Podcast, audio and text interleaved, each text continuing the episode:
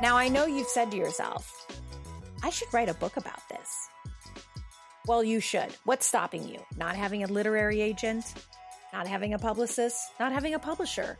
Well, join me and author Lydia Mack of I Put My Pants On for This when we get carried away about all things self publishing.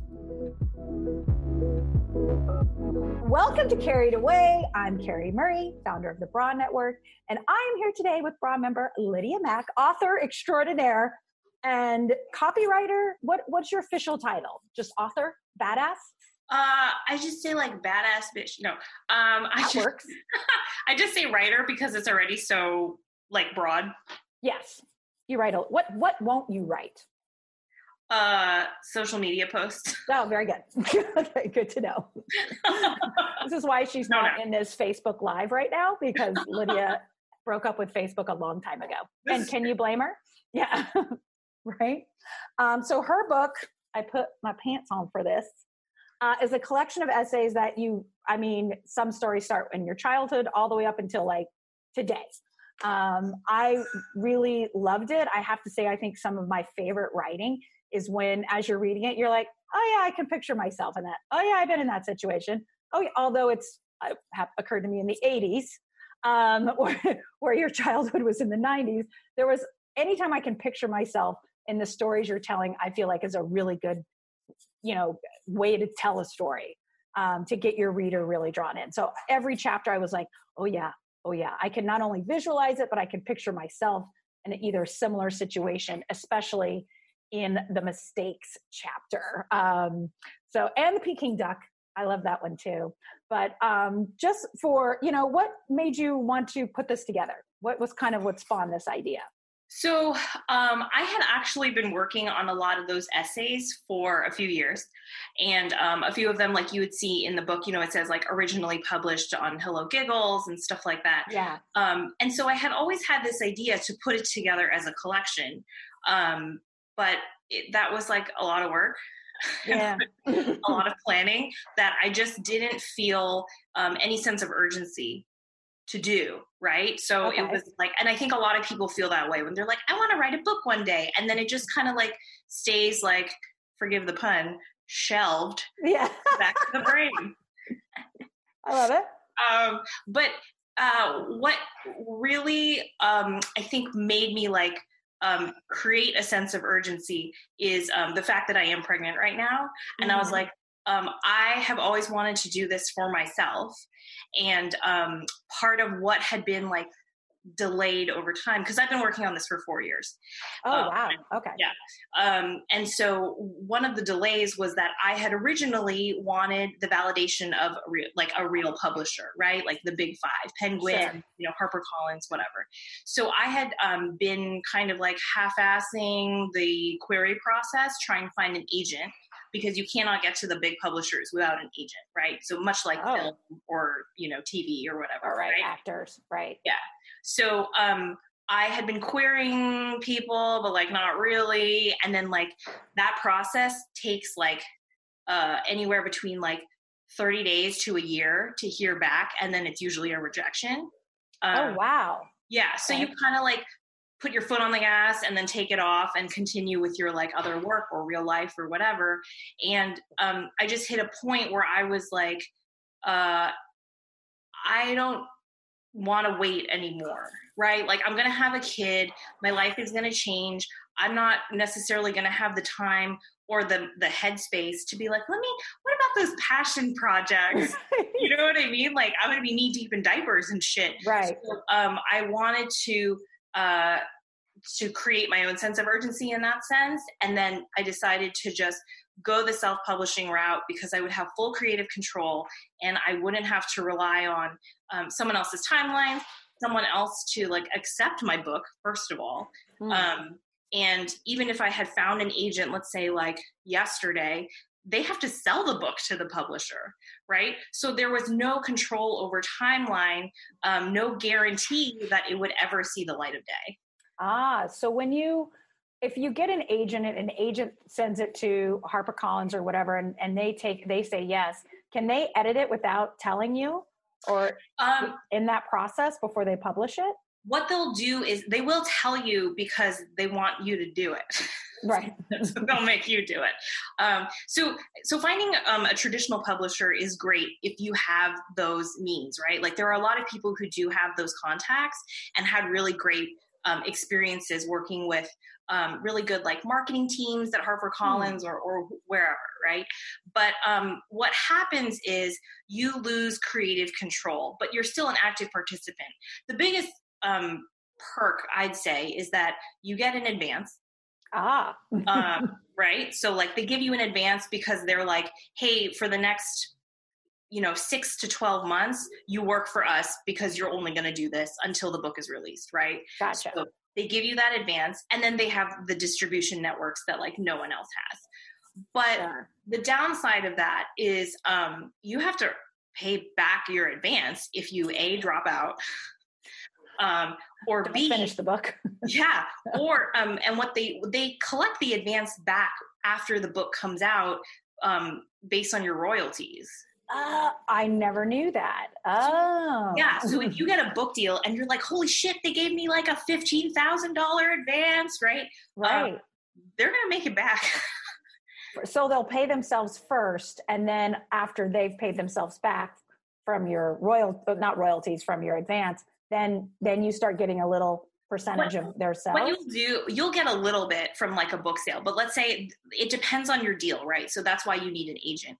But ah. let, us say you let's say you sell your book, they give you a fifteen thousand dollar advance. Then, like in your contract somewhere negotiated is the deal of how they make their money back. It's like Mr. Wonderful on Shark Tank. Sure. You still make like let's say you know twenty cents per dollar or some or like mm-hmm. for the one copy of the book or whatever but um until you pass like a certain threshold like let's say a thousand copies are sold then you won't reach the next tier of royalty payouts so ah, you know what I'm saying? Yeah. So you get the money up front from the advance, but the actual amount that you make on the per book sale is quite low unless you become like Oprah's book club and then you hit that second or third tier of books. Sure. So you know what I mean? So it is um, it works really wow. well for um, you reality TV stars and sure. celebrities yeah. who have negotiating power. But um, realistically, if it was someone like me, and if I even got lucky enough to get a book deal with a traditional publisher, um, you know, it's you. It's not like I'm quitting my day job anytime soon. And on top of that, you're relinquishing full creative control.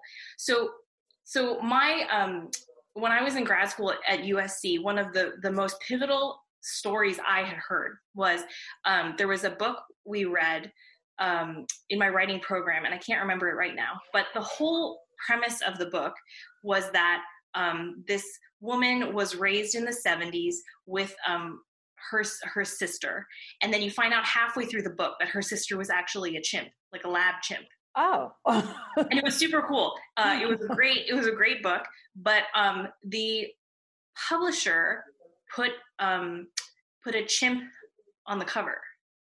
Oh no! right, and it was like this source of like contention through the process. Um, but eventually, she she lost that battle. They made the chimp very small, but like uh, you know, those are the kind of mm. things that mm. you have to compromise, right? Right. Um, oh, I see. Right. Wow. And and you work for them. So when you're doing promo or or whatever, yes, they have an in-house marketing team that helps you get your book out and all that stuff, but um, you still have to do your own outreach. A lot of people hire their own PR company in conjunction with, with the agent and with the publisher and the whole thing, the whole machine. And yeah. and think about that, you're giving away more. Mm-hmm. That's another five percent. Yeah. Right. So wow. it's, yeah, it's like a whole world, uh, which I won't like go into too much, but that that's like basically the what I was uh, the world that I was familiar with and mm-hmm. what um, sort of pushed me to be like, maybe I should just do this myself. I have the right? resources, you know? Yeah in your program at USC, do they do they push students to get the agent, get the publisher, get or get hired by the New York Times, or or do they push kind of going the rogue independent route? Uh, neither. So there was really um, one thing that I felt was kind of lacking was there was no uh, very little like real world or like what happens after you master your craft here on the this beautiful campus and pay us a shit ton of money. Right. Um, there was very little like, okay, here are your job prospects. This is what the market is like. Um, mm-hmm. So all that book, you know, kind of familiarity that I got, I actually got working um, with a friend of mine who got a book deal. Oh, okay. Okay. And I was like her, her, um, she called me her executive director. I was essentially her like right hand position. And gotcha. so we got to witness this book launch process. Um, and I learned through there. It wasn't USC didn't tell me all that. Yeah. You know, it's so funny. My friend Stacy, I think you know Stacy, she yeah. just posted something on social media and it was a meme of someone that said, Hey teacher, teach me how to do my taxes. And it said, shut up kid, we're square dancing. I was like, that's exactly what happens. Pretty accurate. Yeah. It's like, I don't want to learn to square dance. I want to learn how to pay my taxes. I want to learn how to publish my own book. Yeah. Um, okay, so the kind of self-publishing route, what would you say was the highs and lows of that, or the learning curve to doing it yourself? I mean, you won't have an agent on you about a timeline, I'm sure, so you have to be pretty self-disciplined. Um, but yeah, what what would you recommend to someone as like like things to avoid or things that are like a bonus of doing it yourself? Well, here's here's the thing that I think, um, especially like bra members, are not going to be uh, unfamiliar with is that you have to be just like any other entrepreneurial endeavor. Um, you have to be on top of your shit because no one else, frankly, yeah. cares if you do it or not. Right. right? Mm-hmm. Uh, I mean, unless like your spouse or your shared income maybe is like, mm, right, maybe get it together. Right. Um, like if you don't have that, like no one, no one cares or knows like what this book brewing in your brain is, right? Um, so I think procrastination is the hardest thing. Um, and then also, of course, like with with a, a, lot of the bra members know this, when you run your own business um, and you do everything from like customer service to like um, you know, meeting with distributors and, and, and those kinds of things, logistics. It's not just the fun, creative, right? I'm meeting with my graphic designer today kind of stuff, right? Um, and having to juggle all of those moving pieces is definitely very hard. Um, but even before you get to that, that's almost like the second challenge, second set of challenges. Before that, you have to write the damn thing. Yeah. Right. And nobody with no deadlines um, and no one breathing down your neck there's really lack of accountability right?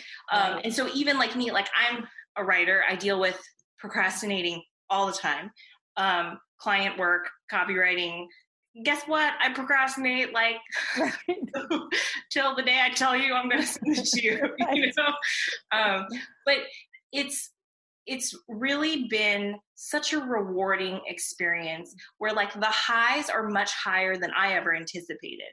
So I always thought, you know, when you're you're young and like as a writer, I was like, oh, like you know, I want to see my book in you know Barnes and Noble one day or whatever, right? You right. want that validation um, of having like a real book deal, um, and I always grew up having that, right? But the truth is I am so much more proud of the book I've created, um, you know, from idea to print, like a physical thing, than I ever imagined I could have been.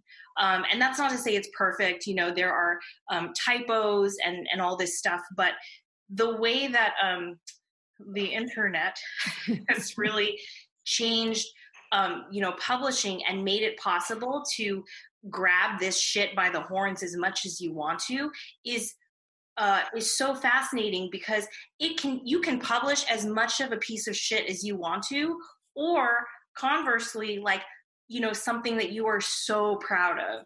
Yeah. and, and, that's how i felt. So that's why like the highs were so worth the highs.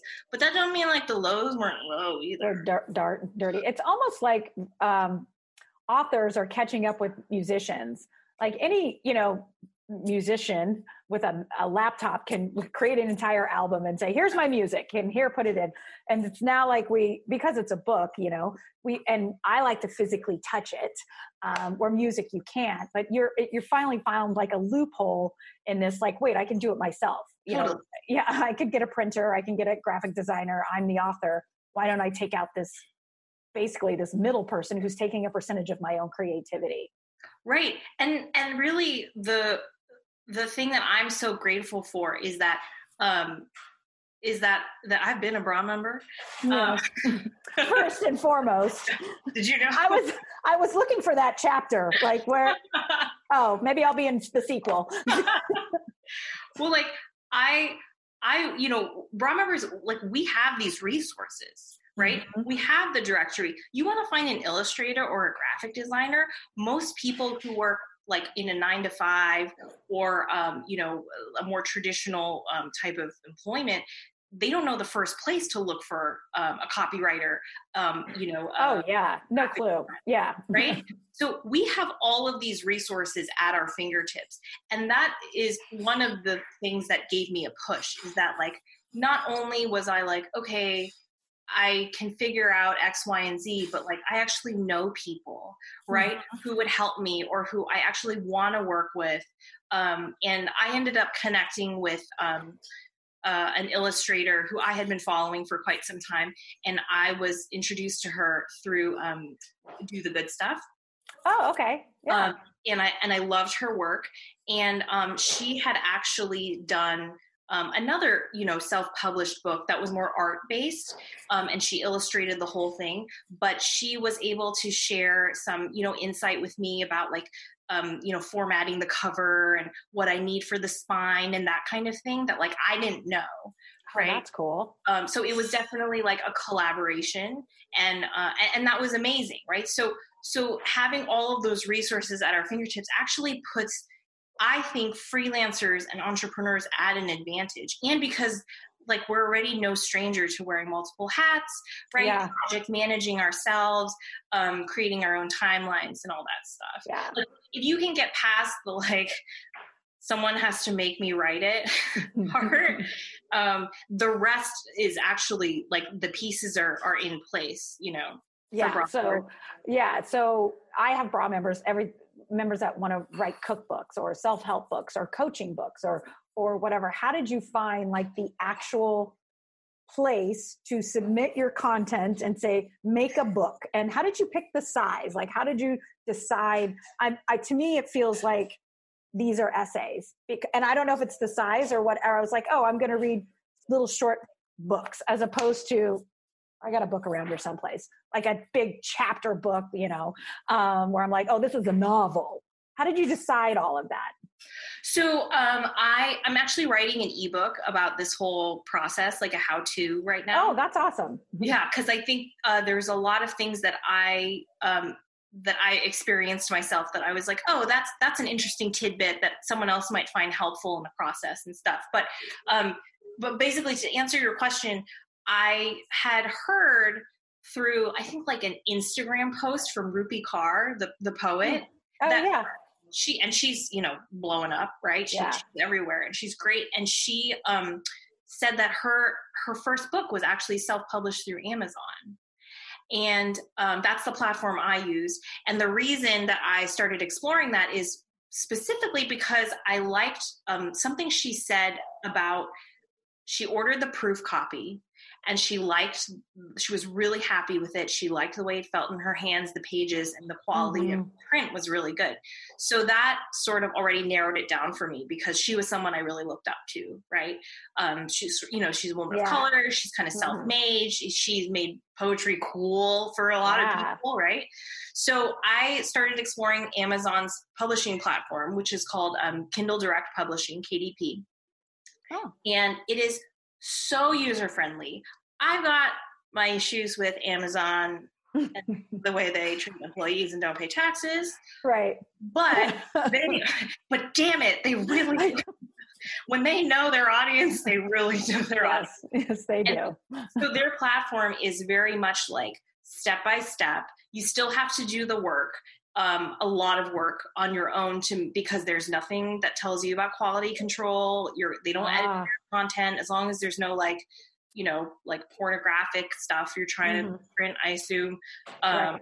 But like they they really make it easy from start to finish, and um, as involved as you want to be it's it's like it's all there you can order proof copies like multiple times um, so i i had done a limited release right with friends and family mm-hmm. um, before the book officially came out on november 1st and knowing that people would find typos and um, i was able to just open my word document fix those typos and re-upload and then the next order that somebody You're got, kidding. So I'm editing like in real time. Oh wow! Oh, I found a typo by the way. No, I didn't. Please. only actually like only my my best friend in New York was like, I'm only telling you this because I know it's really important to you. Uh, but there's you know, and she and she walked me through a few. But like as as small of a typo that I might catch that no one else will, I have the ability to open up my Word document and re-upload it anytime. Wow, then, that's cool. Then, yeah, there's like a um, an approval process, 24 hours, 36 yeah. hours, and then whoever orders, you know, the next version after that that version is live, um, gets the the cleaned up the copy. newest copy. Oh, that was my next question. Is there a gatekeeper? You know, um, to the content that you're writing.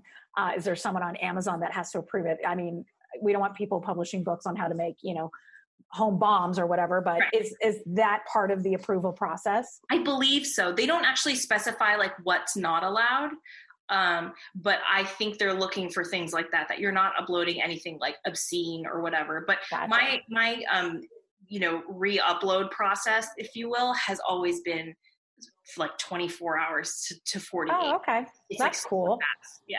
And then how does that, if you know this, um, work for Audible? Have you ever thought about making this an aud- Audible book? So I've been asked a lot about these audio books and uh, you, I don't know how Audible works specifically, but I know if you want to record your own um, you know uh, audiobook you can it's the exact same process, process that I had to spearhead making this a print thing, hiring an illustrator. You know, you would rent studio time, recording, record it, yeah.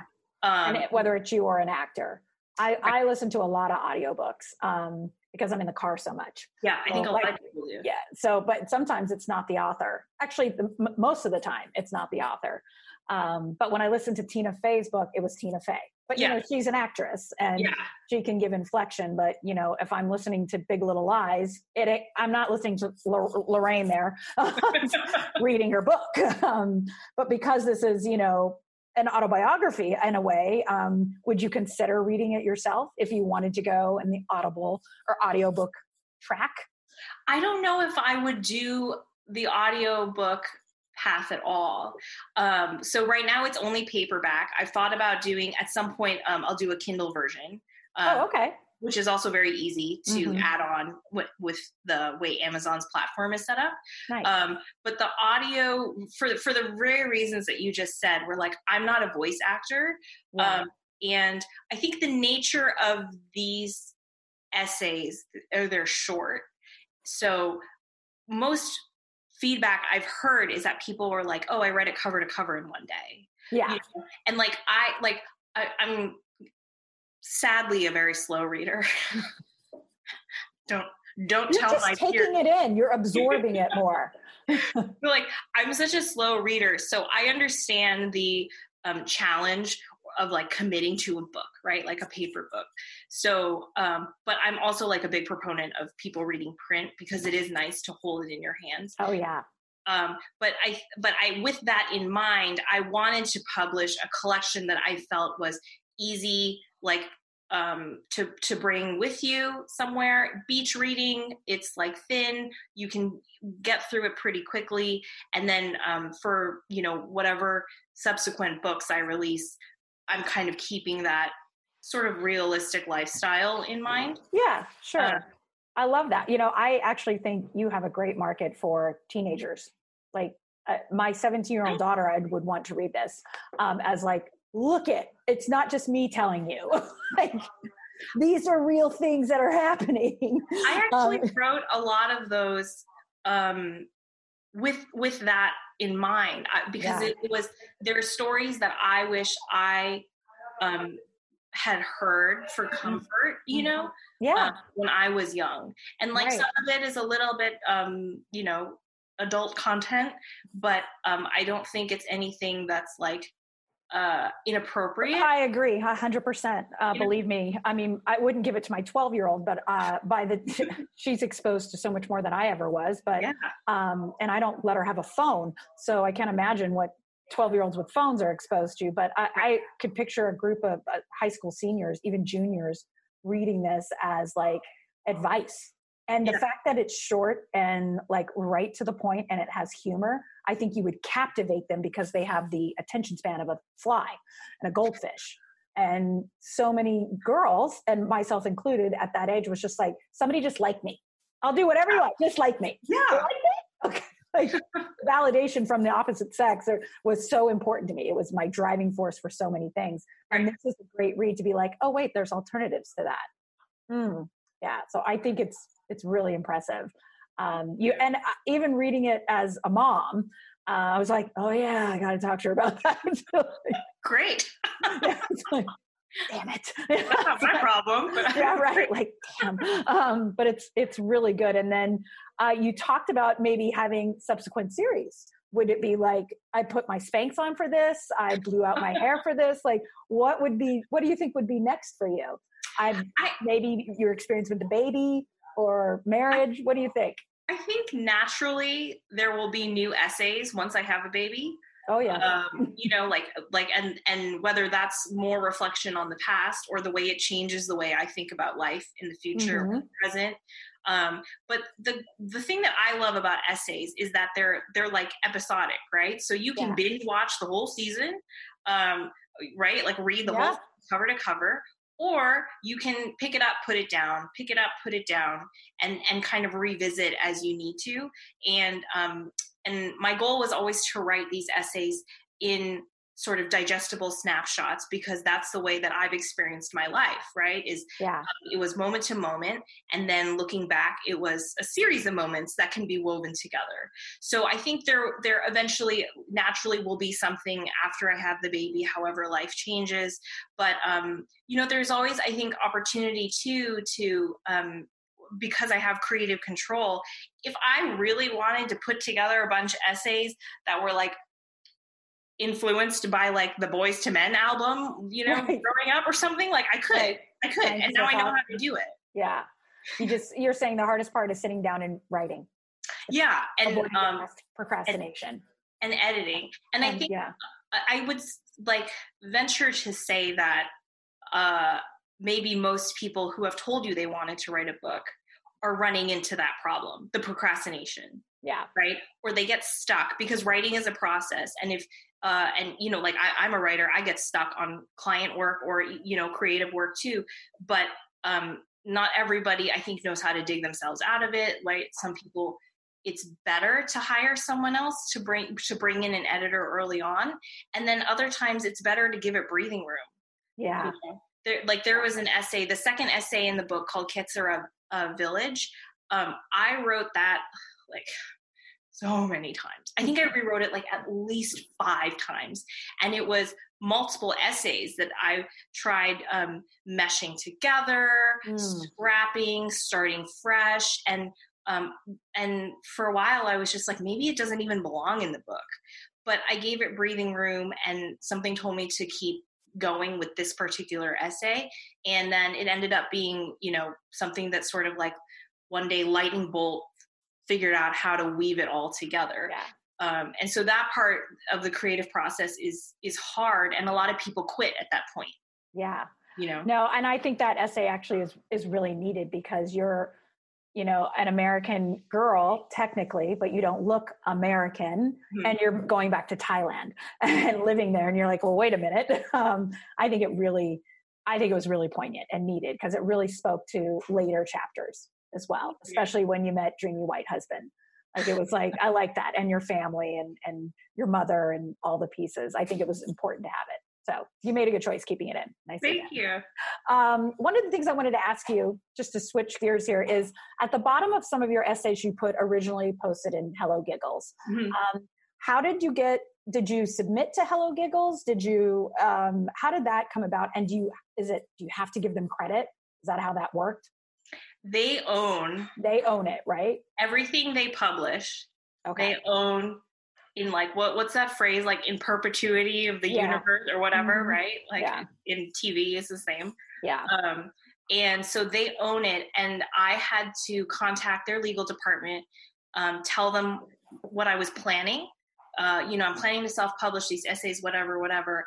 Um, and they were they were cool about it. You know they they sent me um, i don't know i think it was a new ter- like terms of use type thing oh okay um, that was like, yes, you can use it, you know, um, but no derogatory things about Hello Giggles, and then you have to give us this credit. This is what the text should say, and um, all that. But you have to do it within 12 months, which was also sort of like, oh, I have ah yeah um, so, so there were some some legal aspects for um, because Hello Giggles is owned by Time Inc. Mm, okay But for example, um, there was an essay in there toward the end called um, "The Pain of Remembering" that was published by On Our Moon, Mhm. and um, I had not signed a writer agreement with them that said, you know, they own it or anything like that. But um, but you know, from from my own judgment, I thought it would be best to, you know, credit it. Yeah Yeah. You know, and also let the reader know, right? So they're not like, because what if there was a reader that was like, I think I read this. Is it the same person? And there's just more Did steal it? Yeah. Yeah, Mhm. yeah. yeah. I get it. Okay. Well that's good. That's good. Um all right. Well sorry i'm just getting comfortable here. Um, so i wanted to talk about my favorite essay. Nice. i actually had a few. First i wanted to ask if do you still have the uh, duck pen? Um, I did until I want to say about a year and a half ago. did you lose it or did it get lost It got lost like once my parents like officially sold the house. mm-hmm. A lot of things that I thought I set aside we're Like, just magically disappeared. yeah Then when they moved to Hawaii, um, one of their like shipping containers was also like stolen, like broken into or something.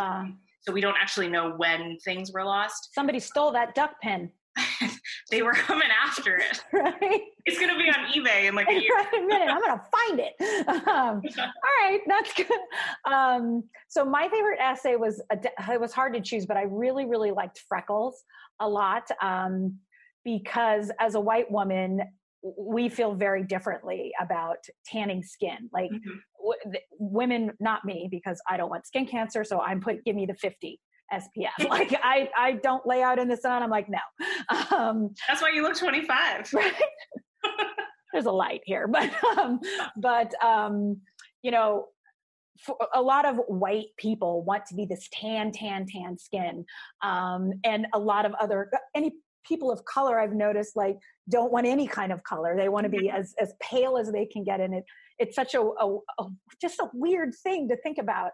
Um and i you know my best friend growing up her, her family was korean. Her mother would cover her gloves all hat when we would be at softball games. And i would always be like what is your mom doing? She's like, Yeah. she can't get any freckles. And so i remember thinking that was the strangest thing but my mom is like body oiled up like hoping to get a tan um one of my favorite things about my daughter is she has freckles on her shoulder right here and she's always had them from the time she was a baby and as she gets you know she spends more time in the sun obviously they come they come in more. Um, what i thought was fascinating and i don't is is there an actual entire beauty line that's committed to whitening your skin? And people believe this It, it's like if you go to CVS, Mhm. uh, the equivalent of CVS in Bangkok, or you turn on the TV um, and you you know you just see like lotion commercials and all that. Um, a lot of the the lotion commercials will show, you know, like the actress, right, the commercial actress, in like a gradient going from darker to lighter. wow It's really creepy. um, but like that's just how they you know that that's just this it's um it's colonial era beauty right Mhm. like yeah beauty standards and so when people of color i think grow up in the states um they have to constantly deal with these conflicting lines right because you have a lot of women of color who are um you know white passing Mhm. right? yeah and get uh way better treatment mm-hmm. you know, in in the at the mall or like, anywhere. Yeah, right. yeah. Mm-hmm. Um, because that they're um, falling under you know these standards of beauty that we have here. But then, like, I go to Thailand, and um, you know, it's it's literally literally the opposite, which is very confusing for I think somebody um, it's confusing for anybody i think at any age but particularly like during formative years right when you're like yeah. am i pretty like where do i fall in yeah. you know in, in the like cultural scope and that kind of thing and those questions and you're self-conscious because you're a teenager um, so it was really um, it, it's one of my favorite essays too so i'm really glad you like it and, and mm-hmm. i've heard a lot of people who are mixed race um, you know, they emailed me when it was first published on Hello Giggles, um, and and people who have um, really been moved by it, and so that makes me feel like very good because the the struggle internally was very hard to articulate as a young yeah. you know and i can make sense of it now mm-hmm. but at the time it was it was so confusing you know like i'm getting the third degree from my mother but then i'm going to school and like my white friends are like oh your freckles are so cute and right. you know and very it's very flattering. So you're like well mm-hmm. fuck what what do i do? my mom your mom is saying they're a flaw yeah. and you, your friends and your husband is saying it's what makes you beautiful. Yeah. Um it's so conflicting and so fucked up. So so crazy. Um, but it really it that essay really stuck with me about just standards of beauty but what what what you know what we perceive but also what's we see and like i had the complete opposite. I wasn't thin enough unless i had tan skin mm-hmm. you know I, like i had to be tan. Everything was like i went to tanning beds for crying out loud. Who knows what that did to my dna but it was it's such and it's such a the complete opposite. Like we want to be tanner and every person of color wants to be lighter. It's like we can't have what you know we can't have.